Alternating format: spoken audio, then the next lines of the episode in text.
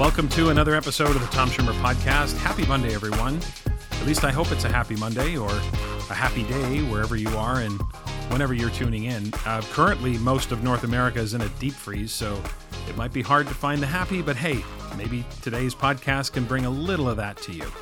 Uh, thanks for listening in again this week, and as always, a big thank you and welcome to any new listeners who are joining in for the first time. Uh, all of your listening and subscribing to the podcast means a ton, and I really do appreciate it. And if you feel up to it, if you like what you hear, uh, and you feel up to spreading the word to your colleagues or on social media, you know, Twitter, Facebook, Instagram, or wherever, I would also appreciate that too. Uh, today, I'm excited to have Starr Sackstein joining me for the interview. We delve into all of Starr's assessment work and her growth as a professional, as well as specifically what prompted her to go gradeless. And in Assessment Corner, I've had a couple of questions this week about, uh, they were in some online trainings about multiple choice. So I'm going to explore when multiple choice is an appropriate assessment method and format, and how to develop a quality multiple choice item. So that's today's plan. Let's get to it.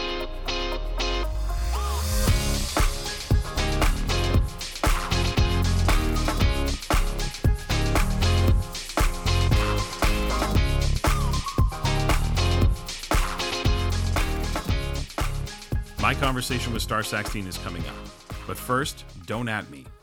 But I want to open this week by talking about the allure of labels and the use of labels to short circuit any real substantive debate. Now, as I begin, I'm not really sure if this is a comment or simply an observation. I also don't think this is brand new. Now, what is new is the frequency and ferocity with which the labels are used to undercut any real conversation between those who disagree. What I'm observing now, and I think more than ever, is this laser like use of labels to undercut an opposition argument and force your opposition to defend against the charge rather than debate the merits of the idea. And, just let me say, I think this is yet another unfortunate outcome of our 280 character driven soundbite manufacturing social media culture. Now, in some ways, it's kind of a brilliant tactic. If, in a debate, I can label you. If I can take advantage of something and label you a misogynist or a narcissist or a racist, then I force you to defend yourself against the charge and prove that you're not. It's akin to the conspiracy theory research I talked about a few episodes ago, right? The label is hurled upon you, and now you have to spend time proving the negative. You have to prove that you're not a misogynist, you're not a racist, you're not a narcissist. Now, when you're doing that, guess what you're not doing? That's right, you're not debating the merits of your side of the argument. So if I can brand you a bigot, a racist, a misogynist, a radical, if I can label you toxic, if I can call you a narcissist, a few things happen. One, I put you on the defensive. Two, you now have to prove me wrong.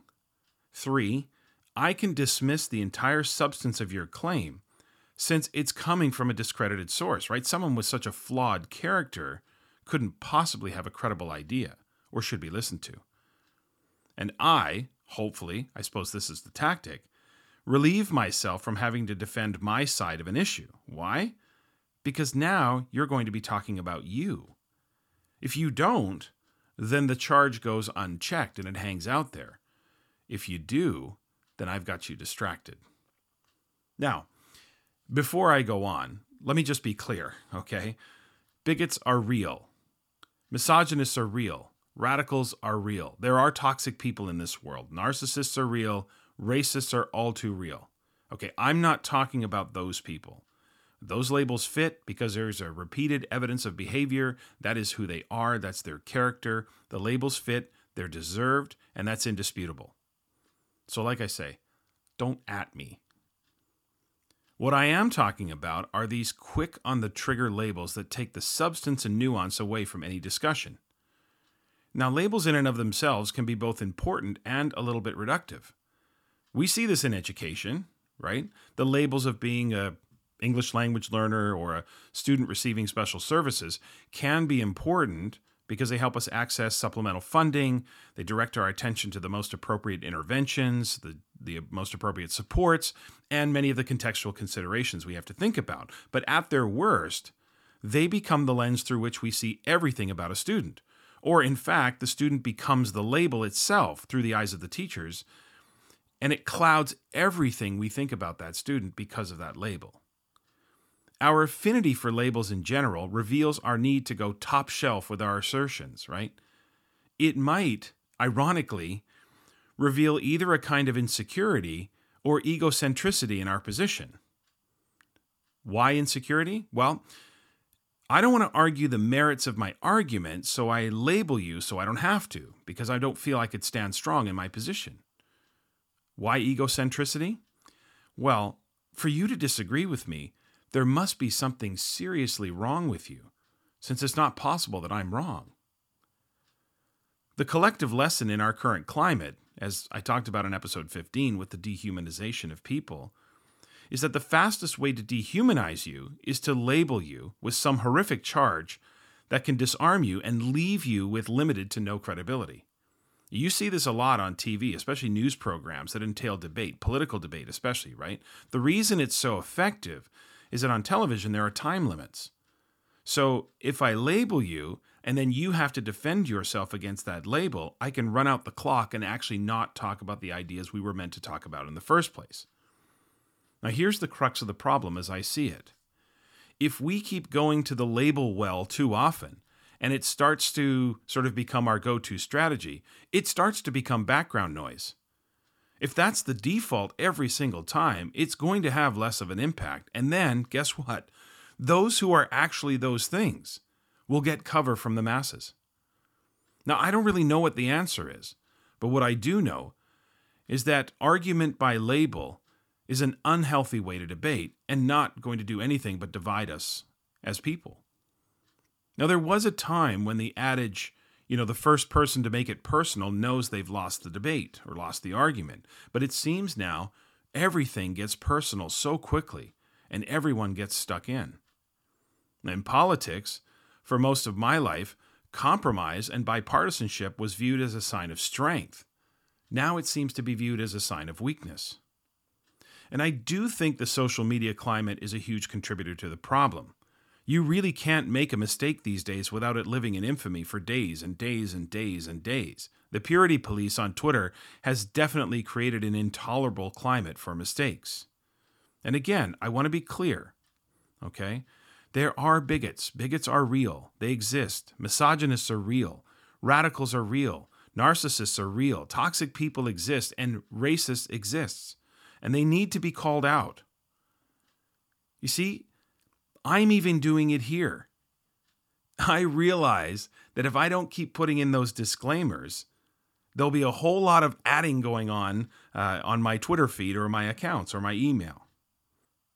But there's a huge difference between someone for whom the label is most applicable and the definition of their character, and their track record shows that. There's a difference between that and just someone who disagrees with you in this moment. There's even a middle group who might make a mistake and acutely act in a way that reflects one of those labels, but that's not the person. Some might say, well, Tom, they've said it, so that, that must be who they are. Well, perfection and purity is unattainable, right? So if you say enough words, you're going to make a mistake at some point. Now, the frustration of the masses being constantly labeled and put on the defensive provides cover, as I said earlier, it provides cover to those who are truly those things. The collective pushback inadvertently gives bigots, misogynists, radicals, narcissists, and racists, and others a kind of societal shield. Now, we have to resist this most alluring of tactics and get back to disagreeing without being disagreeable or without hurling labels at people. Maybe we have to be mindful of saying things like, what you said was or what you did was instead of saying you are.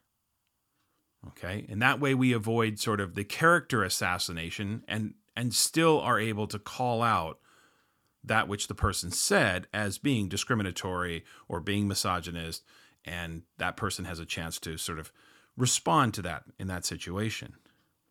Is that being too nitpicky and maybe a little sensitive or flat, fragile? Maybe, I suppose. But on the other hand, when you don't truly know someone, it seems a little aggressive to label them with such horrific charges because you don't like their particular stance or you or you disagree with their particular position. And again, I'm not talking about the obvious and egregious kinds of perspectives that we see on the fringes. If used too often, labels are going to lose their impact, as those who even deserve the labels will simply be able to join the chorus of pushback and dismiss it as yet again the go to strategy that becomes so predictable that it actually backfires. They'll be able to say, well, here we go again. Everything is suddenly toxic. Everything is toxic. Everyone's toxic. So let's reserve the labels for when they are truly deserved and get back to being able to disagree with intellectual substance and nuance. Joining me today for the interview is Starr Sackstein. Starr began her teaching career as a high school English teacher and a journalism teacher. She is the author of several books, including Hacking Assessment 10 Ways to Go Gradeless in a Traditional Grade School. And her latest release is called From Teacher to Leader Finding Your Way as a First Time Leader Without Losing Your Mind. I love that. Starr uh, blogs at Education Week Teacher. She co moderates chats on Twitter. Uh, she's made the Bammy Award finals for secondary high school as a secondary high school educator in 2014 and for blogging in 2015. She was named one of ASCD's emerging leaders in the class of 2016. You get the point. She's already had a very accomplished career with much, much more to come from Starr. So, Starr, I want to welcome you to the Tom Schimmer podcast. Thanks so much, Tom. I'm so excited to be here. Great. I'm glad to have you here as well. Now, before we dig in, I have to ask what are the Bammy Awards? So I think a bunch of years ago they had these like one of the education, um, the BAM network had like um, it's kind of like the Oscar style awards, ah, um, and other educators were asked to vote who like they wanted to nominate, and then once there was a field of candidates, there was like an you know just voting. Um, it's like a big deal in the states for a couple of years and then it just yeah. kind of went under so okay. i just i just love the name. I just love yeah. the name the bammy awards. Uh, that's great. Um, you know uh, star i'm really looking forward to this conversation because you are uh, a strong advocate vocal uh, and and certainly a very influential voice uh, in the area of assessment and grading.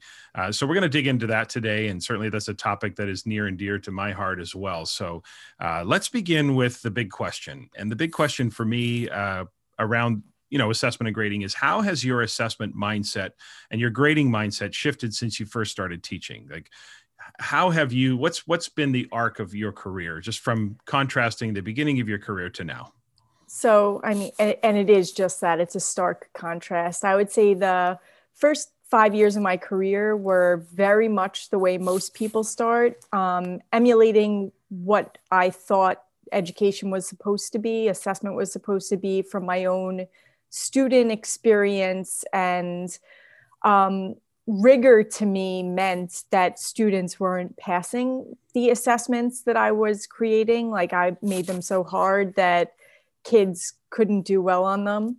It's a little embarrassing now looking back um, on some of the really horrific things I did um, as a very new teacher.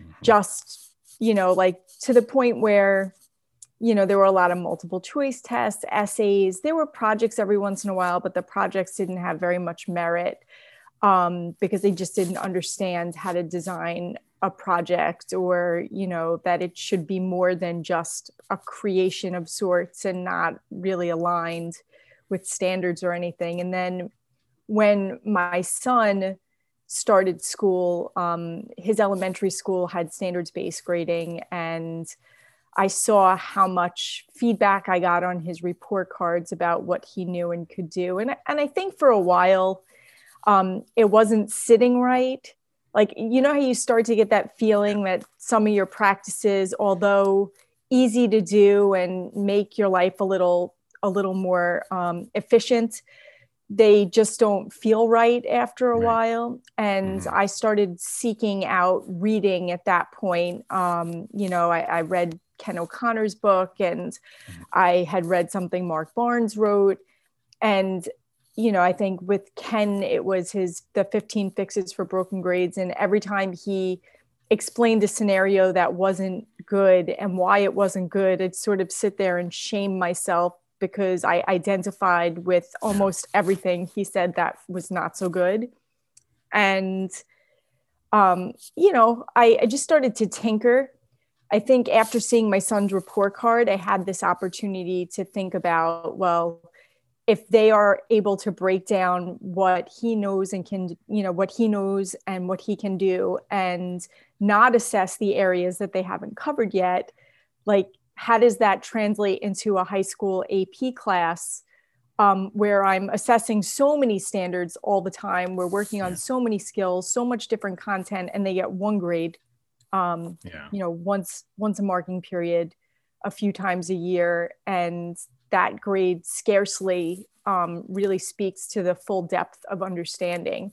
And I think once that realization kind of hit me, it's like once once you you are given the sight and you know that there's another way to do things, it's really hard to go back to the way that that you did it before, even if the right. way you did it before was easy. Mm. And so then it became my life's work, I guess, to figure out a better way that was going to work inside of the system I was working in and the students I was working with, and how far to the other end of the spectrum could I really go. And it started with, um, you know, just delaying grades as long as possible, especially right. as a writing teacher, not putting. Um, mm-hmm. not putting a grade on people's writing and then stopping grading group work and you know bringing reflection into the picture so that i could kind of hear student voice a little bit more and then starting to bring kids into the whole development of the assessment so i mean i went from crazy town in my early career with you know i'm in charge this is what's yeah. right points off for everything yeah. to moving to you know grading as little as possible and really till none at all on the other end, mm-hmm. where we were having assessment conferences based on their portfolios and we were deciding together what grade was going to go on the report card because I couldn't get away from that being in the New York City public school system. Right. Um, I had to put a grade in for report card time, but I didn't have grades all marking period long up till that point. Yeah. So I would say as far from one end of the spectrum to the other as you can go. so so many of us who who do this work have the story of those first five or six years. I look back at at my career and I think about those first five or six years. And it's interesting you referenced your son because the same thing happened to me. Uh, my daughter was born in 1997, and it put me in this uncomfortable place where I, I, didn't like what I had been doing. And I immediately started looking at school through the lens of what if that was my daughter? But I didn't know what mm-hmm. else to do. So I, I almost describe it as this assessment and grading purgatory where I was uncomfortable with my traditional practices, but I didn't know what to turn to. And it sort of left me in this limbo uh, for that. So so the contrast is is obviously polar opposites. But so you mentioned uh, your son, you mentioned uh, Ken O'Connor. Uh, and of course, I think so many people have been influenced by Ken's book, 15 Fixes. Um, are there any other sort of pivotal moments of, as you walk through your career? What what are some of the in in maybe a little bit more detail? What are some of those pivotal moments that sort of shaped the way you thought about assessment and grading? So, I mean, I think it was also bringing reflection in, and people have spoken about the necessity of teaching metacognition to students, mm-hmm. getting them involved in their own thinking and doing and what they and what they were kind of going to. And everything that I had read about reflection up till that point to me felt very limited. So like creating a system inside of my space that I felt both gave kids agency and also helped to inform my instruction and also inform future um, assessments was something that I really started to lean heavily on and bringing teaching first teaching kids how to be more knowledgeable about their own learning yeah. and what mastery looks like and co-constructing success criteria really developing exemplars together really having opportunities for kids to express their learning because if there was one thing i did learn in that in that uncomfortable time to where i got was that my assessments were terribly, you know, I'm not infallible. And my assessments were definitely not as good as they could be, even mm. after I had turned the corner. So having students be a part of that conversation, having opportunities for them to fill the gaps of what I could see both in their work and in class and what was actually going on in their head, which is what reflection was really able to provide me an important insight on what goals they were working on based on feedback that, that they had been given in class, what strategies were working, um, where they really wanted to focus their energy. I was able to give them really differentiated feedback, which sort of helped class become a lot more personalized. So even mm-hmm. though I may have had a workshop model and I could have done a five minute mini lesson at the for everybody, those opportunities I had in the feedback I was giving, the better I got at giving feedback, every student could get what they needed in those one on one times, whether it was in writing on their documents or in person during class while I was like knee to knee with them at a table and just kind of really get into it. And even the shape of what learning looked like in our shared learning space was very different than my early career, where you would have walked into a room and it would have looked really traditional. By the end of my career, you probably couldn't have found me in the room I hmm. was either on the floor with the kids or at a table. And um, so when people would come in and say, you know, where's Miss Sackstein?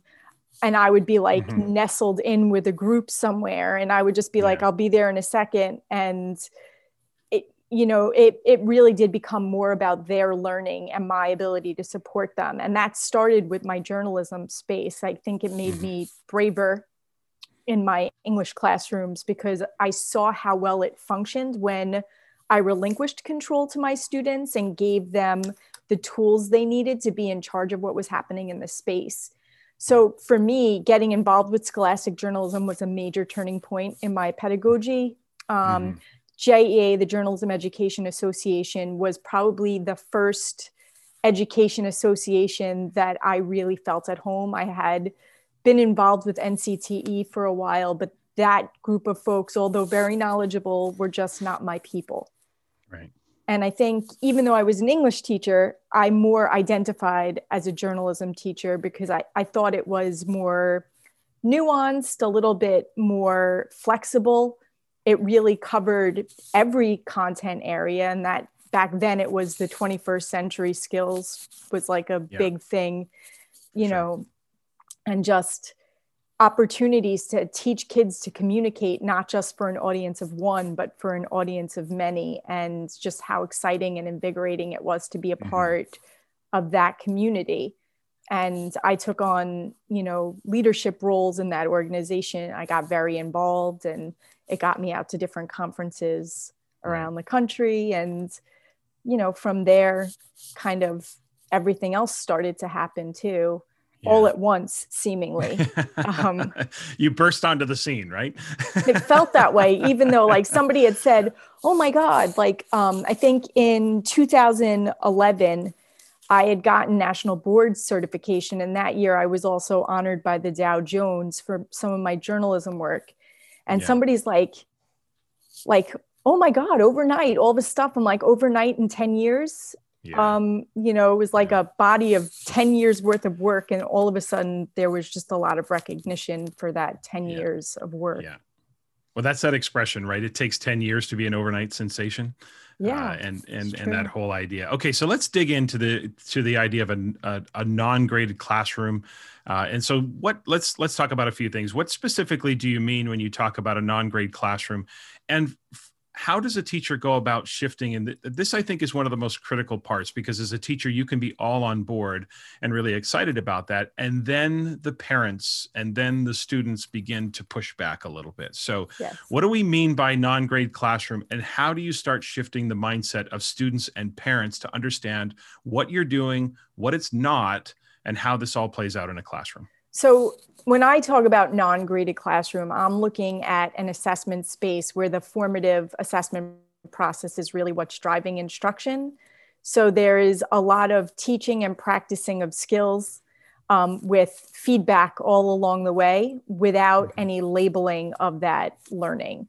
Um, right. Like I said, in New York City public schools, they did require a grade. So we did talk about mastery, we did talk about proficiency, we talked about what those things look like.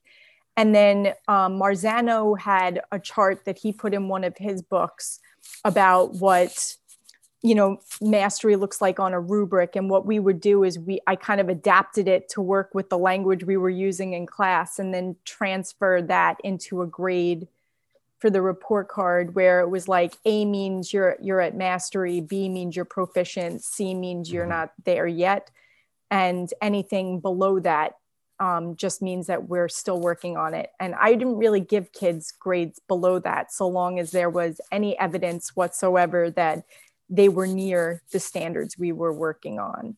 Mm-hmm. So that meant um, embedding the language of the standards in everything that we did so that kids knew what and why they were learning what they were learning and why they were learning it and how to talk about that learning. Mm-hmm. So we were all using the same language, um, a lot of kid friendly discussions about that.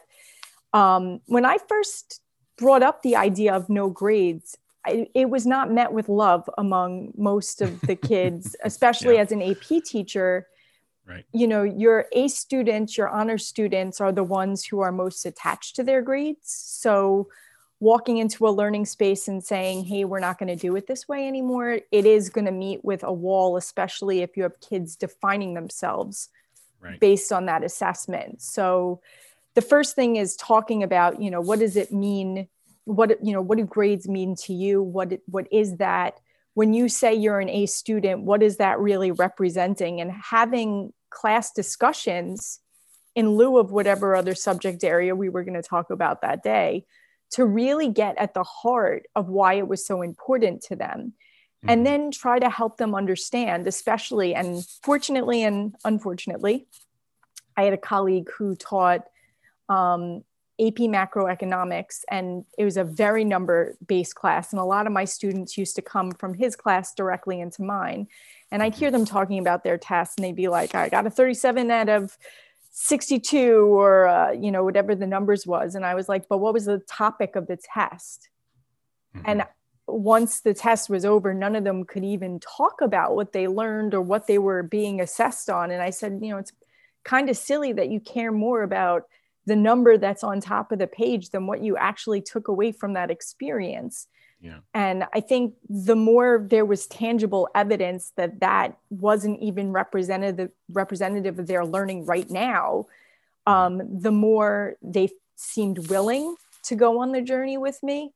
Right. Um, I, I will admit, working in the small school that I worked in and having taught so many different grade levels. Most of my students had had me for more than one year in a different right. class or over time. I had a reputation in that school. I was there yeah. for nine years and, you know, kids wanted to be in my class. There was an implicit trust that happened because you'd have seniors coming back who are like, you know, Miss Sackstein, that's the teacher you want to have if you want to be ready for college.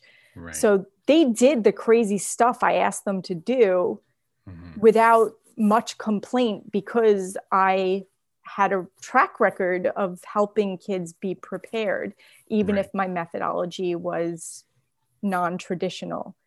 Mm-hmm. Um, and for parents in that environment, I created a YouTube channel so that they could see the learning that was happening in the class. And that's when I started doing those um, deep thoughts from the dashboard and kind of sharing my reflections of what was happening in this space and also live streaming my class, sometimes with very good results and sometimes with very realistic results of what happens yeah, in yeah. a high school English classroom. Absolutely. And, you know, I invited parents to ask as many questions as they want and just made myself very available and kept assuring them that they'd be getting more information from me than they would if it was just a grade it's it's so interesting.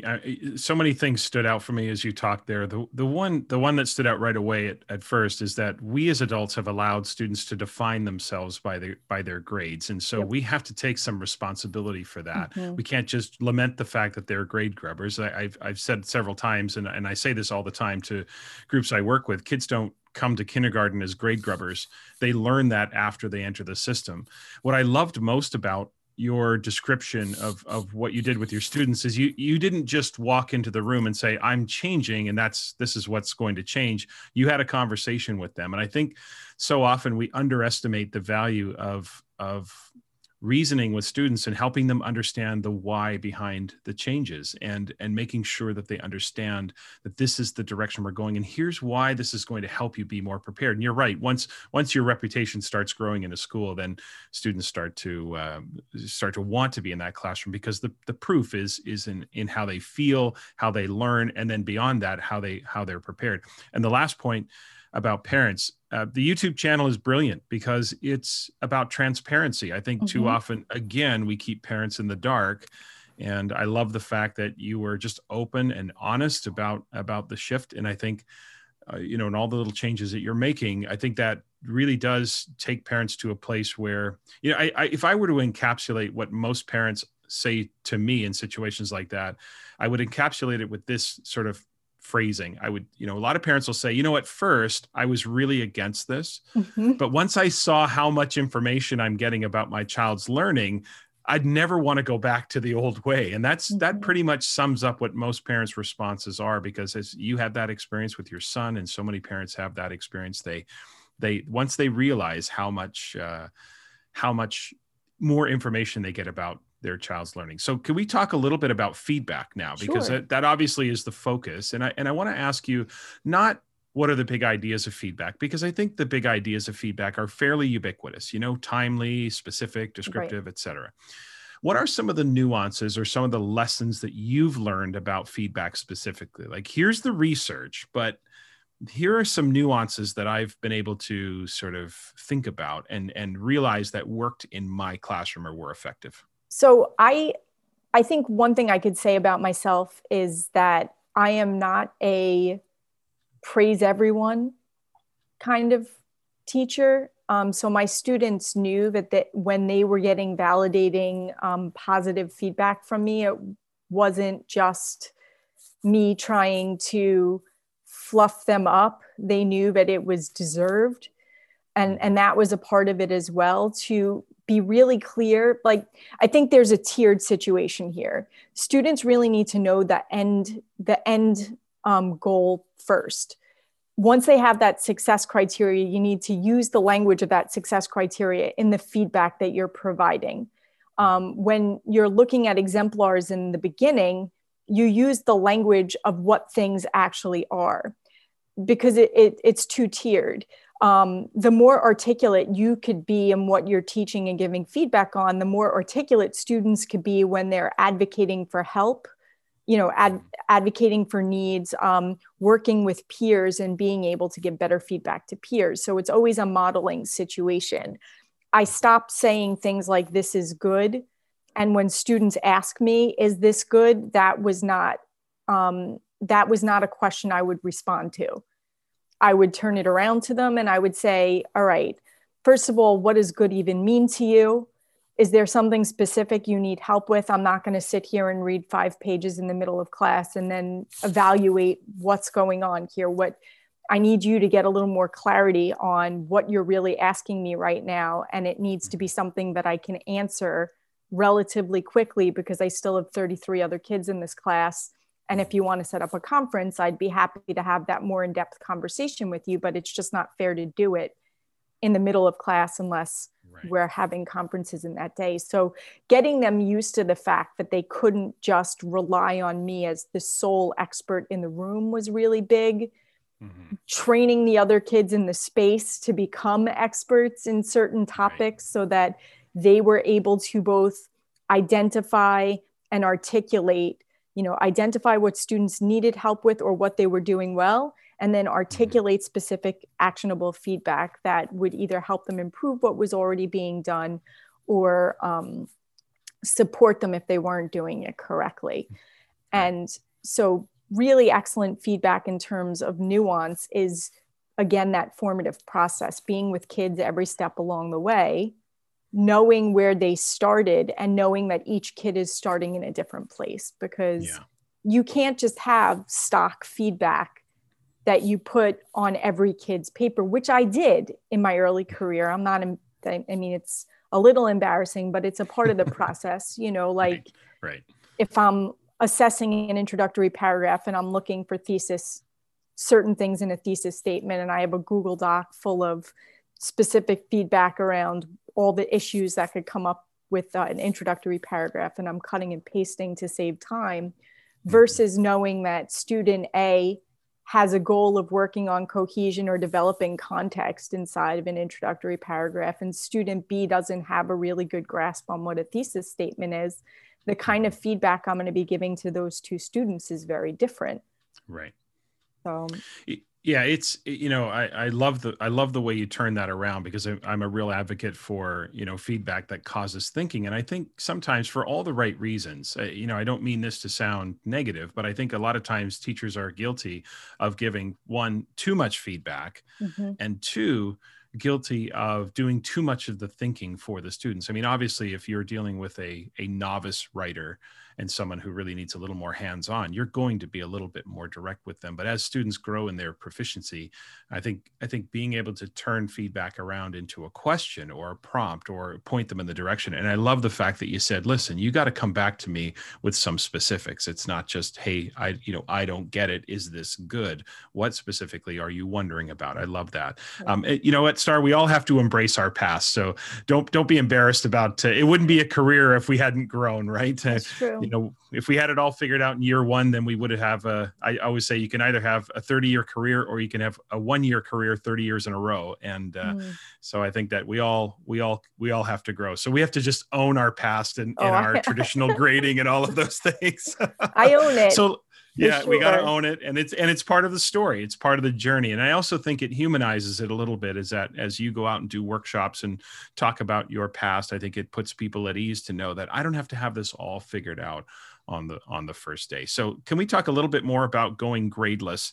Because I, I think that term gets is it, you know gets thrown around. It's out there. It's on twitter. Mm-hmm. it's on different places and teachers may look at that and say, okay, so how do I go gradeless when I have to produce a report card? So what are we really talking about grading less? in as in two words or are we talking about you know throwing out grades where you're just you're not doing it at all anymore how, how does a teacher look at that and say if someone's new to the idea how, how would you coach them on you know what that means when they know they have to produce a report card so that's that's also got a couple of layers i think um, if I didn't have to put a grade on a report card, I wouldn't have. And my mm-hmm. principal loved the work that I was doing with kids, but New York City said we had to. And the students would even push back sometimes, like, why do we have to give ourselves grades if we've already de- decided that grades aren't useful? Mm-hmm. Um, and and I, you know, it, it's a legitimate question, especially when I'm advocating for it 98% of the time. And then there's that one time at the end, you know, midterm and at the end of term where I'm like, well, we have to actually look at your body of work now and determine what level of mastery you've, you know, what level of mastery you've achieved on these various different standards that we've kind of focused on for the last little mm-hmm. bit of time in the content and I tried to de emphasize the grade part of it. Um, it was far more important to me that they were able to articulate their learning in a meaningful way, be mm-hmm. able to note the progress based on earlier work from their portfolio to where they were now, and then be able to assert what kind of goals they were moving to next. And I think that even though we did have to put a grade on the report card, those other activities became so prevalent in what was happening in the classroom that the grade was an afterthought. Um, and the fact that we were having conversations about their learning, those those um, assessment conferences we were having at the beginning of the year were definitely more um, led by me, asking a lot of questions and sort of putting them putting them in a position to be able to defend the work that they were doing and by mid-year um, th- there was a definite shift in who was talking more. And then by the end of year when they were doing their full year reflection on their work they did 98% of the question you know of the talking. And i was really just asking additional clarifying questions or asking them to go a little further. And then you know we would discuss the grade at the end. But they would come to me with notes they would have feedback prepared and ready to discuss. Um, I gave out um, in class, they would have time to fill out the Google form that I would send out each mid and end of term that had a, a list of all the work that we did, the standards that we addressed. and they had opportunities to actually pull from their own work. Like it was important enough for me to say to them, we're going to spend a week's worth of time where you're going to be doing this in class, not on your own. If you don't finish it in class in that week's time, you're going to have to do it on your own, but you will have a full week in class to mm-hmm. review, review your portfolio, start reflecting about your learning, fill out the Google form, prepare for your conference. Um, mm-hmm. so that you could be fully ready to have that conversation. And there was a lot of value placed on their being able to articulate their strengths and their challenges and the plans they were putting in action to sort of mm-hmm. enact mm-hmm. that. Yeah, the um, again, you know, when you look at asking students to consider levels of mastery, I mean, e- even when we are required to produce a grade, a grade can be, you know, what is the degree to which you've learned the material, or it can be the result of harvesting points through, you know, the accumulation right. over time. And I, you know, so if you're required uh, by the state or by your district to produce a report card. It's it's all in what it's supposed to mean, and I think that creates a a, seamless connection between what the students experienced in class and then being able to engage them in that. Okay, now where are you on this sort of progression or this gradation of quality so where where do you land on that for sure so speaking of students I, w- I want to move to this idea of uh, in hacking assessment you write this. I'm going to i'm going to read you a quote from your book which okay. is always fun and then ask you sort of to follow up on this. So in hacking assessment you write quote it is essential that we develop a learning space where failure is positive as it is a catalyst for growth and for change. You go on to write that students need to recognize that taking a risk and not succeeding does not mean they're failing it means they need to try another way end quote mm-hmm. so we live in a world right now of immediate results it seems as though we live in a world where young people and i don't mean to sound like the old guy yelling at clouds and telling kids to get off my lawn but it seems like it seems like you know today with our in our in our tiktok driven world and how many likes and retweets we get that that students are really all about the immediacy the, the sort of immediate gratification. So in in that idea how do we go about shifting that mindset in class when our students may have already come to us with a immediate gratification kind of mindset? How do we shift that in our students? So you mentioned earlier about my transparency and i think it's all about model model model trans- be transparent and humble and honest with them mm-hmm. all the time. So if you're going to ask them to take risks and get things wrong, you have to be comfortable taking risks and getting things wrong things right wrong. out in front of them. And then mm-hmm. acknowledging that you know you made a mistake and these are the ways you're going to rectify it. And I was not above being in the middle of a lesson that I thought was going to be stellar and just being like, all right, we're going to stop right now. This is clearly not going the way that I want it to go someone yeah. talked to me about how we could do this better and right. you know there have been times where i would be having a bad day in class and i would snap at a kid for the wrong reason or i'd say something out of lo- out of turn in terms of something that wasn't accurate to a text and I'd address that student individually first to apologize and then also say that I'm going to bring it up in class again so that we could kind of flesh it out together. So I was not immune to the same expectations that I held them to. And mm-hmm. as a young teacher moving into, you know, not being as young, I mean, sometimes I still feel so very young. And sometimes I feel like if I were still in a high school English classroom, I'm much older than my students now. Mm-hmm. When back then I was like, the gap was very, very small um, mm-hmm. between me and them even when I was in my early 30s, they were still, you know, 18. There was still a cultural connection in a lot of ways. At this point, the last time I was in a classroom in my early 40s, you know, the cultural references, like I would say something and most of them would look at me like, hey, you know, and I was, um, you really have never seen that movie? It was so popular. Right. And then all of yeah. a sudden I'm like, I'm that person now. Okay. Yeah. Yeah. um, I got to try a little yeah. harder to be on their level, I guess. Right. Yeah. Um, but I think that that's really where the heart of that mistakes piece comes in is that that humility needs to be a part of who we are as people. And, you know, you got to be the first one through the wall for them. Right Right. And if you don't know the answer, admit you don't know the answer. Yeah, I think that modeling part is so important. I think too often teachers begin, and and some of it may come from you know our uh, you know lack of experience early in our career. We're trying to overcompensate for our youth, you know, our our our lack of maturity, our lack of experience, all of that, and we try to be perfect, and we try to act like we know everything. And it seems that so many of us, uh, probably the vast majority of educators I come across, realize that as they moved on in their career, we start to learn more and more what we don't know and more importantly we become comfortable with that with mm-hmm. the fact that hey this lesson i thought it was going to be epic and it's a disaster and we need to we need to change change i'm not sure i would have done that in my second year teaching my first year teaching but i definitely know later on in my career that was just an easier mm-hmm. sort of mindset to slip into so you've talked a lot about student involvement and i want to just explore this idea of student partnerships i know that you're a big proponent of that and we know it's important to bring students inside that assessment and grading process and yet so many teachers will say to me and i'm sure they've said it to you listen when i when i try to get my students more involved they're just so resistant and in the end they just i just end up doing it for them or i just end up telling them because i find it so frustrating i mean you you obviously cultivated that in your classroom but mm-hmm. not every teacher will necessarily be as successful uh, initially. I mean, they can in the long term, but maybe not initially, uh, as you are, as, as, you you have been. So, what advice do you have for teachers? Uh, what what specifically can you do? The modeling is one part.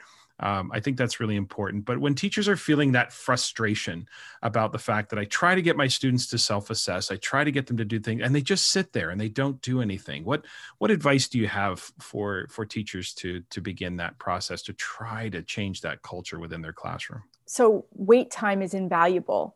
Um, I think most students most younger people and babies learn this right away. As a matter of fact, um, I'll share an anecdote. When my son was still an infant and we were sleep training him, um, there was one night he crawled out of his crib and started banging on our door. And I was literally crying on the other side of the door. And my husband at the time was like, let's just let him in. I was like, are you crazy? Like, we just sat here for 40 minutes trying to make a point that he's going to sleep in his own room. He's going to tire himself out eventually. If we let him in now, what is the lesson learned? The lesson learned is if I cry loud enough and long enough, I get my way, mm-hmm. right? So kids understand that just like they know if I ask once and you say no, and I ask twice and you say no, and I ask a third time and you're sick of hearing me ask and you say yes, then it's just a matter of asking as many times. In a classroom, things aren't going to work the first time. And if you give up and kids see that, they're not going to try. They're just not going to do it. You got to stick to your guts. You got to really like grit it out. Yeah. yeah. Um, accept that it's going to be crap in the beginning, but it's a, it's it's a first step. And you just have to understand that no one naturally knows how to reflect and self-assess about academic learning. Like we kind of I think there's a misconception that reflection is a natural thing that we do and it's the idea of thinking about what we've done might be something that is natural, but mm-hmm. never in terms of our academic successes or failures. That is not a natural process, not even a little bit. So there needs to be structures that are put in place that could be scaffolded and then taken away as kids become more accustomed to that process. And you can't quit on it when it doesn't go right the first time, it doesn't go right the second time. It's not going to. Mm-hmm. I, you might have one or two really awesome kids who just get it and are willing to go the distance more because they're people pleasers than they understand why they're doing all of these things. And it might take them a little while to understand that this is really about them and not about pleasing you. Right. Um, so it's just really about having a plan being comfortable adjusting that plan and not quitting when it doesn't work the first or second time. It's finding root causes. Why isn't it working? What do I need yeah. to adjust? Talk to the kids. Why aren't they doing it? You know, mm-hmm. what about it is doesn't seem useful to their learning? And maybe if you could unpack that with them, you'll have more success moving forward. Right. When it comes to reflection, um, you talked you you just talked a little bit about structures and systems that need to be put in place at 1st mm-hmm. Can you give us an example of a, a, structure or a system that you might put in place early on that eventually you can take away? But but what are some of the, what what might be an example of of structure that uh, a teacher might consider in the in the early stages? So I used to actually have a poster that hung on my wall with the steps of reflection, and it was mm. the same it was the same way all the time. And the first few reflections that they wrote for me with my ninth graders and my ELLs, I would actually, we would do piece by piece by piece. So mm-hmm. the first step was always to restate what they thought they were supposed to do in the assignment. So they write a paragraph that tells me what they understood the assessment to be. And the reason mm-hmm. that's important is too many times I was noticing that I didn't always get the work back that I thought I should be getting back. And that was a clarity mistake for me. So, how could I assess kids appropriately if they were doing a different assignment than the one I thought I asked them to do? Mm-hmm. By having them define it, then I could then assess the project through their eyes, through what they expected to do. And then we're on the same page at least. So, that's right, right. important step number one. What were you supposed to do in this assignment? What was the right. point? Step two, take me through your process. I want you to tell me from start to finish how you were able to do this assignment. You know, did you take breaks? Where did you find your research? Where did you struggle? How did you get over those struggles? And then step three is aligning it with the standards. Where in your work can you support that you are meeting, exceeding, or not there yet?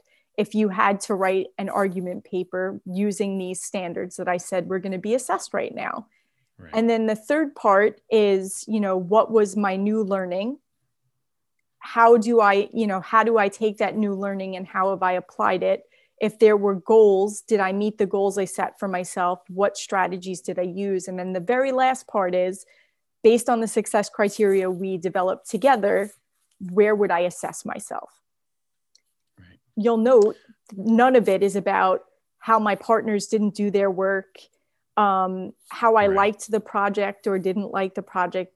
Those aren't irrelevant things, but for this type of reflection, it doesn't really fit because it's right. really all about their learning. Yeah, I mean, you can. I love that structure because I think too often we look at structures and protocols and they can be looked at with a level of cynicism to suggest that they're restricting or they limit students. But at the same time, when you're trying to build a habit and you're trying to help students go through a process that is going to be meaningful, it's it's one thing to say to students, look, just reflect on your work. You're you're going to get you'll either get nothing or you're going to get just this loose kind of if you're lucky you'll get a loose connection to the work that they've done. But if you teach them the, the process of how to go through a proper reflection eventually you won't need that protocol. I, I would imagine that was your experience that as your students as that became habitual uh, you no longer had to really walk them through the protocols. Am I, is that a fair assessment of what your experience yeah, was? and i mean in those first few that they did um, they got a lot of feedback. So if there were things that were missing I would call them out on that. They had the opportunity to revise if they wanted to, but if they mm-hmm. were reflecting so frequently in class, they could just apply it to the next one if they wanted to as well. Yeah. That's great. Okay, let's let's bring this all together. Okay. okay, we've we've talked about going gradeless. Okay, Starr, I'm a I'm a teacher. I work in a school. No one in my school has gone gradeless at all. No, but this is about as traditional as it gets, and I have to produce a report card every nine weeks but I'm really interested and mm-hmm. I'm intrigued. I see the work, I see people posting things on Twitter. I've read the blog posts, I've listened to the podcasts, I've I've done all of that and I'm ready to go, but I don't know where to start. So, what advice do you have for somebody who wants to rethink their whole approach to assessment, but they don't have anyone that they're working with? The school isn't on board with that. They're the only person in that school. Where do they begin? Gosh, Tom, you just explained my entire experience um, with this work. so let's bring it. What? How, how, do I? What? How? How? What do you tell teachers uh, who are in in that position? What? What do they have to do? Number one, stop grading everything. Like that's okay. the first really simple thing you can do. Stop like with the with the Pavlovian response of every work needs to have a grade for it to have meaning So, Yeah. having that conversation with kids about what it means to learn and what it means to have learning assessed and what the point of all those things are, you could start there without upending the life of anybody in your space. Um, really spend a lot more time on feedback and also getting students involved in making curricular choices. So, Okay. giving getting them involved in it as well, because the more what we spend time in in class the things we give time to is what we value.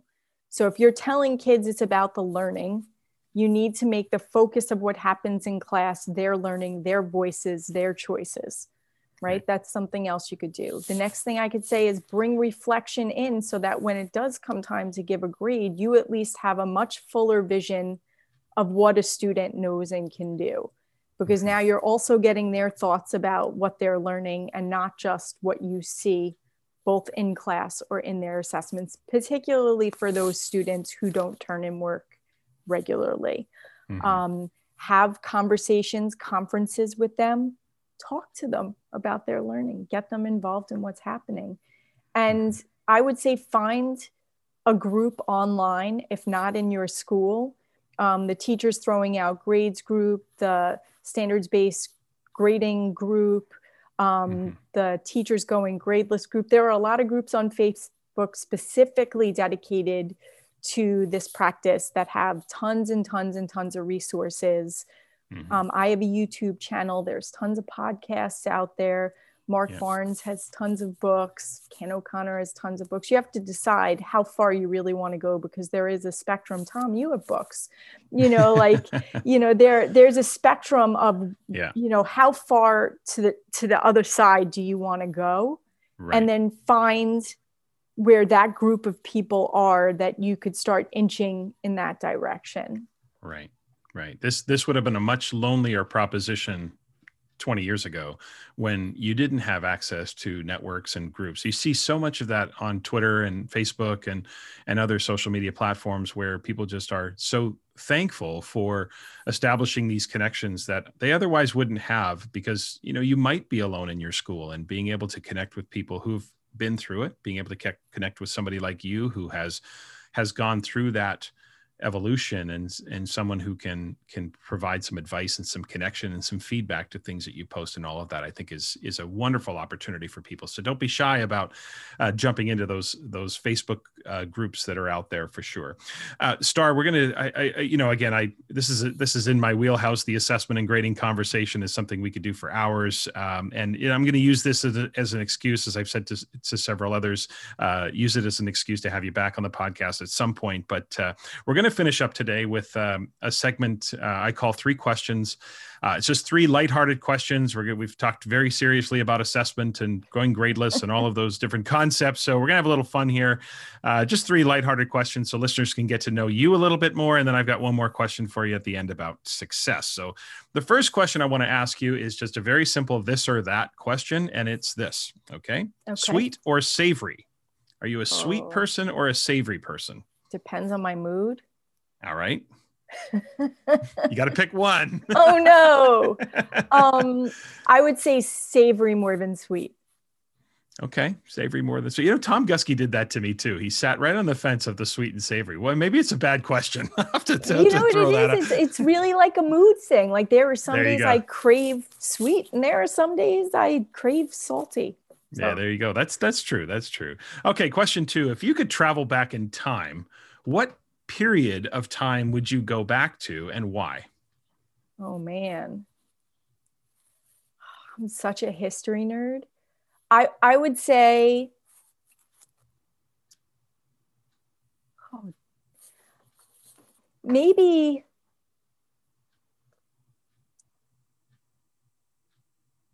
I have two.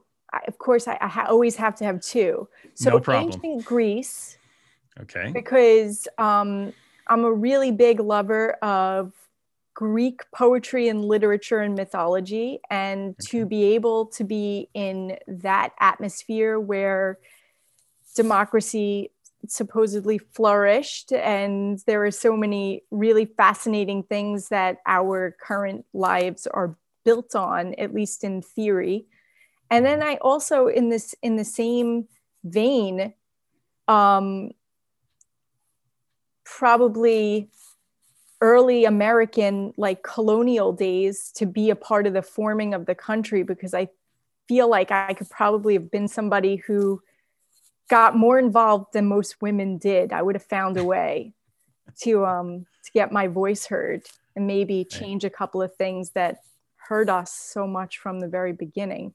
Right. And right. then You I would have- mean not so long. been you Yeah. would have been the voice of reason, right? You would have changed the course of history, uh, quite literally. Eh, maybe. I could have Maybe. tried. Well, we hope so. Uh, okay, last one. Uh, best concert you've ever been to, and what made it so great? Gosh, these are hard questions. I, I I don't know. if you knew this, Tom, but I used to be a music journalist in my early days. I saw a lot I of did live, not know that. saw a lot of live music, wrote about a lot of live music. Okay. Um, okay, so this is also going to be multi-tiered. James Taylor No was my very first concert. Um, my parents took me, and it, it was like a yearly concert that we always went to at Jones Beach. Um, Mm. And James Taylor sort of became a major part of my soundtrack in my early childhood. Um, And a, a lot of like folky and classic rock stuff was also very big in my growing up.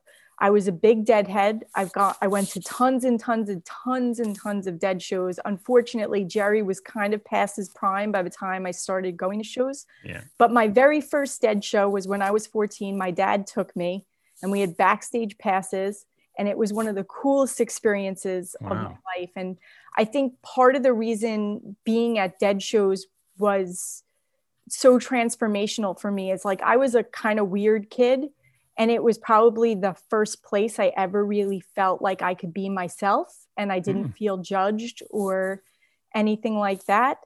Mhm. And then there were three one off concerts later in life. I saw Barbra Streisand, Paul McCartney, um, and the Rolling Stones. And for the fact that, you know, they were all kind of past their prime when I saw them, but it's still them. I also saw Billy Joel and Elton John together, which was kind of awesome. And so, I mean, I've seen a lot of really phenomenal shows, Yeah. um, but those are the ones that kind of stand out the most. Lots. How did you get backstage passes? My dad knew somebody who knew the the guy that handled their lights Wow. or their soundboard. I don't know. However, it Something was. like that. I got called into the office at school. It was the craziest thing. Like, um, and I was never in trouble in high school. So, like, to be Yeah. called down to the office to tell me that I had a phone call, like, he surprised me in the middle of the day. And we went to the Nassau Coliseum early so that I could go backstage before the show. And we had really great seats. And it was really the beginning of a love affair with that Yeah. band and traveling all over the country to see them, really. Wow. That's that's that's uh yeah, I did not know that uh musical journalism part of of your career. Um okay, so I've got one final question for you Starr and this is a question I ask everyone who comes on the podcast. It's a very simple question and yet a complex question about success. And the question is if a random person stopped you on the street and asked you what is your definition of success, how would you answer them?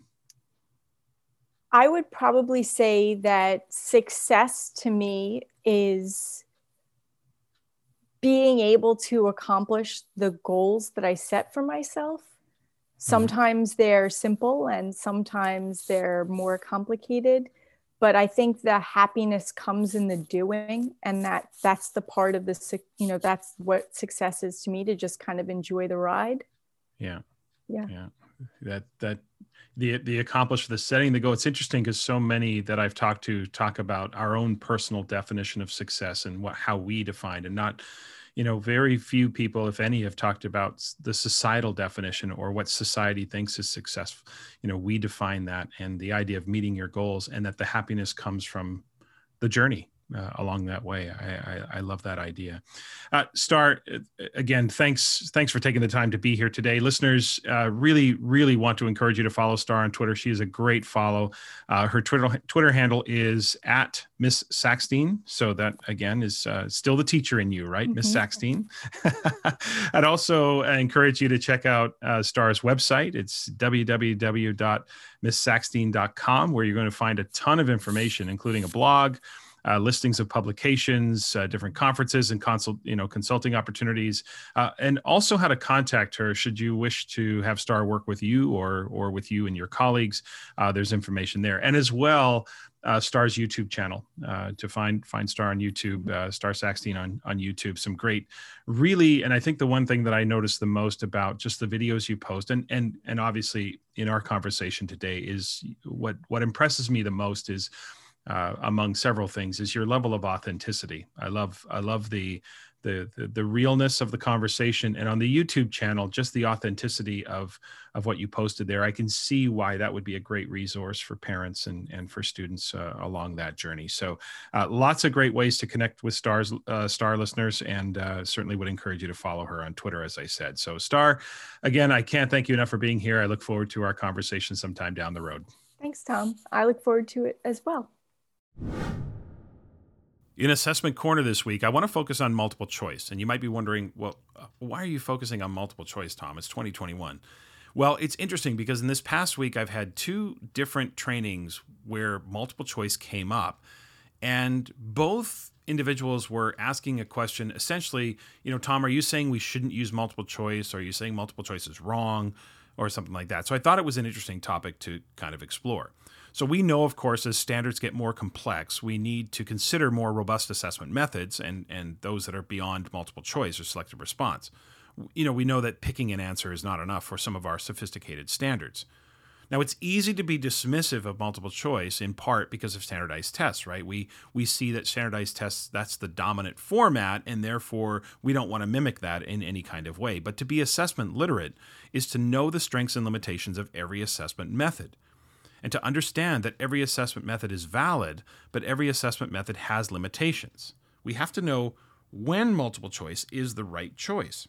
And again, whether we're using the assessments formatively or summatively, the format is the right fit for certain types of learning targets. There are some advantages to multiple choice. Okay, one is breadth. You can assess a large amount of material in a very short period of time. The other is reliability. Right? Reliability is inherently addressed because the answer to each question is clear. Right? There's no scoring inferences, there's no rubrics, there's no calibration required. The answer is the answer. Now, there of course are some disadvantages to multiple choice, including what you can assess. So as standards get more sophisticated, picking an answer is not really enough evidence to help us uh, know exactly where a learner is. Uh, so if you're assessing well-defined or relatively simple foundational knowledge, etc., it's good fit. But but if you're going beyond that, then that's problematic as well. You don't get very much information as to how the student arrived at their response. Now, I do know that some teachers add an explanatory component to their multiple choice, you know, but for me, that's just getting a little too cute you know, why use multiple choice if you're going to add a constructed response component? One of the real advantages of multiple choice is efficiency. So when you add in the constructed response component, you start to slow things down, which means you're not going to get as much. And with multiple choice, you do need to ask a number of questions. One or two questions is simply insufficient in terms of giving you a complete picture as to where a learner is. So why not just develop a constructed response stem and have them do that? Now, again, I'm not saying that's wrong inherently. Like you can do that, add the constructed response explanatory component. I'm just saying it's not for me. Okay, it's not something I would do. So, because I could get the right answer, what if I choose the right answer but give you the wrong explanation? What do you do with that? Right? That so it starts to get a little bit messy. So the upside of multiple choice is clarity and reliability, but if you start tinkering a little bit with it, it, it can actually be a little messy and, and start to get convoluted. So, okay, so my point is really that multiple choice at any level should not be dismissed uh, just because we don't like the method. And I know that for many people, we sort of think of the stereotype of bubble sheets and Scantron machines, but remember that a four corners activity is selected response. It's just in a different format. So even at the very youngest of grade levels, selected response can be a valid assessment format to give you a chance to gain insight as to where the learners are, even if you're using it formatively. Right? When you think about multiple choice being the preferred method for what Dylan Wiliam calls hinge point questions as the key to any mid-lesson assessment because using selected response or multiple choice allows the students to quickly complete uh, complete the task and for the teacher to quickly interpret the results. And that matters when you're talking about a mid lesson assessment. So that's why exit tickets are a poor choice for a mid lesson assessment because one, they're not exiting. And, and two, they're time consuming, both for the students to produce and time consuming for the teacher to consume. And that's why at the end is better. Now, the other issue that arises when trying to uh, assess more cognitively complex learning through multiple choice is that teachers don't really have the time it takes to develop sophisticated multiple choice questions. Now, look, that's not a slight on teachers, that's just the truth, right? Good questions take time to develop. Standardized test questions are agonized over. And I just don't think most teachers can direct that kind, can afford to direct that kind of energy toward crafting one item, right? And nor should they. I just don't think that's an efficient use of your time. And I'd suggest that in the time it takes to develop one cognitively complex multiple choice uh, item, it's probably going to be the equivalent to what it would take to consume a constructed response for the very same content. So I don't think you're really going to save any time. So for me, this isn't a question of can you, but it's more a question of should you. And so with all of that, if at any point you are going to use multiple choice, again, whether formatively or summatively, it's important to consider a number of different features when developing the questions. Now, what I'm going to share with you is not an exhaustive list. There are a lot of things we have to consider when, when, when crafting multiple choice questions, but I'm going to give you a list of five. And I also want you to know that if these five things are not reconciled, your higher performing students, those who are thriving in the learning, will probably work around you. Uh, they'll probably be successful despite the limitations of your questions because they'll be able to infer what you mean or they'll be able to, you know, do all the things that are necessary to be successful. But don't misunderstand that. The fact that our higher performing students in that moment can navigate around our poorly designed questions, that's not a win. Okay, that's not a good thing. Uh, it's just that that's a coping mechanism for them, and that helps them in that moment. But there's a sliding scale here that you know the more proficient you are, the more you'll probably be able to absorb some of the deficiencies in how the questions are designed. Okay, let's get to the list. Here are five things that I want you to consider if, in fact, you're crafting any kind of multiple choice assessment or experience for your students. As I said, four corners can be a multiple choice uh, kind of format as well. Okay, first, each question should be self contained. Okay, each question should represent a complete thought and be written as a coherent sentence or, or a complete question. Okay, so think about end punctuation. Um, you can have open ended multiple choice questions, but we'll get to why that could potentially be problematic uh, in a moment. But one suggestion in the research is make sure that each question is self contained. Okay, two, make sure that the readability is appropriate, right? So we want to make sure that the, the, the reading level of the question. This is why sometimes when you get assessments from pre-purchased uh, programs and things like that, we have to audit the reading level of the questions to make sure that the readability is not one of the mitigating factors as to why the students are performing at a higher level or a lower level. We have to make sure that they're at the appropriate level, right? And to go along with that, it's also important to consider listing your answer options uh, and choices alphabetically or num- numerically if that's applicable, right? We're not trying to trick kids here. This is not assessment as trickery where we're trying to hide the answer or confuse them.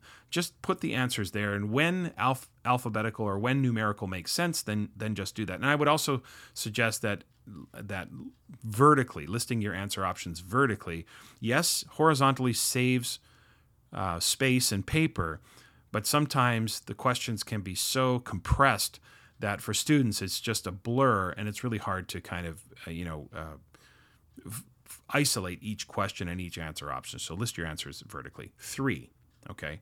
Avoid using all of the above or none of the above okay? Each of those brings with it a potential challenge. All of the above creates a two for one effect right? If you have all of the above in the question all I have to know is that one of those choices is incorrect and I can eliminate the other one, right? So if I know one of the answer options is correct, I can eliminate two because all of the above is also incorrect, right? So if I know that, that's the two for one effect. I don't have to consider each of them on their own.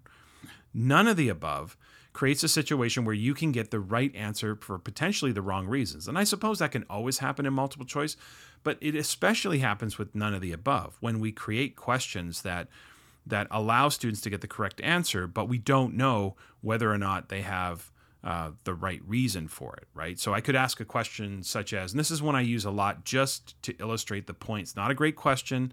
I'm not suggesting this is a model, but I am suggesting it sort of, uh, you know, gives you insight as to the the the uh, getting the right answer for the wrong reasons. Here's the question. Okay, which city is the capital city of the United States of America? Okay, is it A, New York City? Is it B, Los Angeles? Is it C, Chicago? Or is it D, none of the above?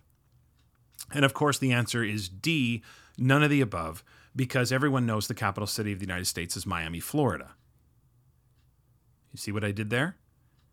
I picked D, none of the above, got the right answer. You'd say I was correct, and yet I absolutely have no idea what the capital city is. So that's that's the challenge is you get the right answer for the wrong reason. Somebody say, "Well, why don't you put a constructive response component there?" Well, you could. Again, you can do that. It's just it's not it's not for me. I'd rather construct a good question than add that that component there. Because it, again, you could be leaving a clue, which I'm going to get to in a moment. If you leave a space for an explanation, then then what? Okay, then you're you're kind of leaving a clue that none of the above is the correct answer because if the correct answer were listed in the answer options, I wouldn't need a space to write it down. All right. Now, 4. Make sure all of your answer options are plausible and of relatively equal length, right? So you want every every incorrect answer to represent a misunderstanding because then you could use the assessment question a little bit diagnostically, right? So if if I think about what a common misunderstanding is and I make that answer B, when you choose B, it is likely that you have that misunderstanding. I can kind of know why you chose that answer. It gives me a little bit of insight. And the other thing is that when you when it comes to your answer options, remember that plausibility is the priority. They have to be good quality items. You don't have to have four. Okay, three is sufficient. I know we've kind of been conditioned that there has to be a D, but and, and a lot of people for a lot of people they say, well, Tom, if I only have three answer options, then the student has a 33% chance of guessing correctly as opposed to 25%. Well, okay, so if guessing, if if avoiding or, or trying to thwart the student's ability to guess is what you're primarily going for, well, then why not include a G while you're at it? You know, or a J. Let's let's just go for it and and continue to reduce their ability to to guess. Well, listen, it's hard to think of it. Sometimes it's hard to think of a D. So agonizing over a D is not worth the time and effort. And if your D is a throwaway, well, guess what the students are going to do? They're going to dismiss that right away and consider the other three right off the bat. So this whole idea that they're they're there's a reduced chance of them guessing is really not going to play out the way you think it is.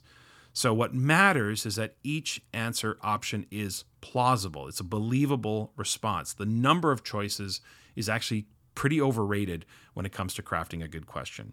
And five, avoid leaving clues. Okay. So, length is one clue. The longest option by far is usually the correct answer.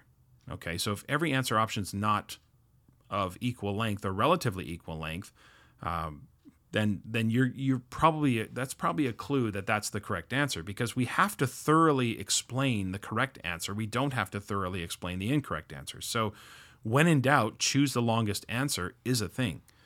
Right? So the bulk of the content really should be in the question stem, not the choices. So we try not to make the stem too lengthy, but that's where the bulk of the content should be.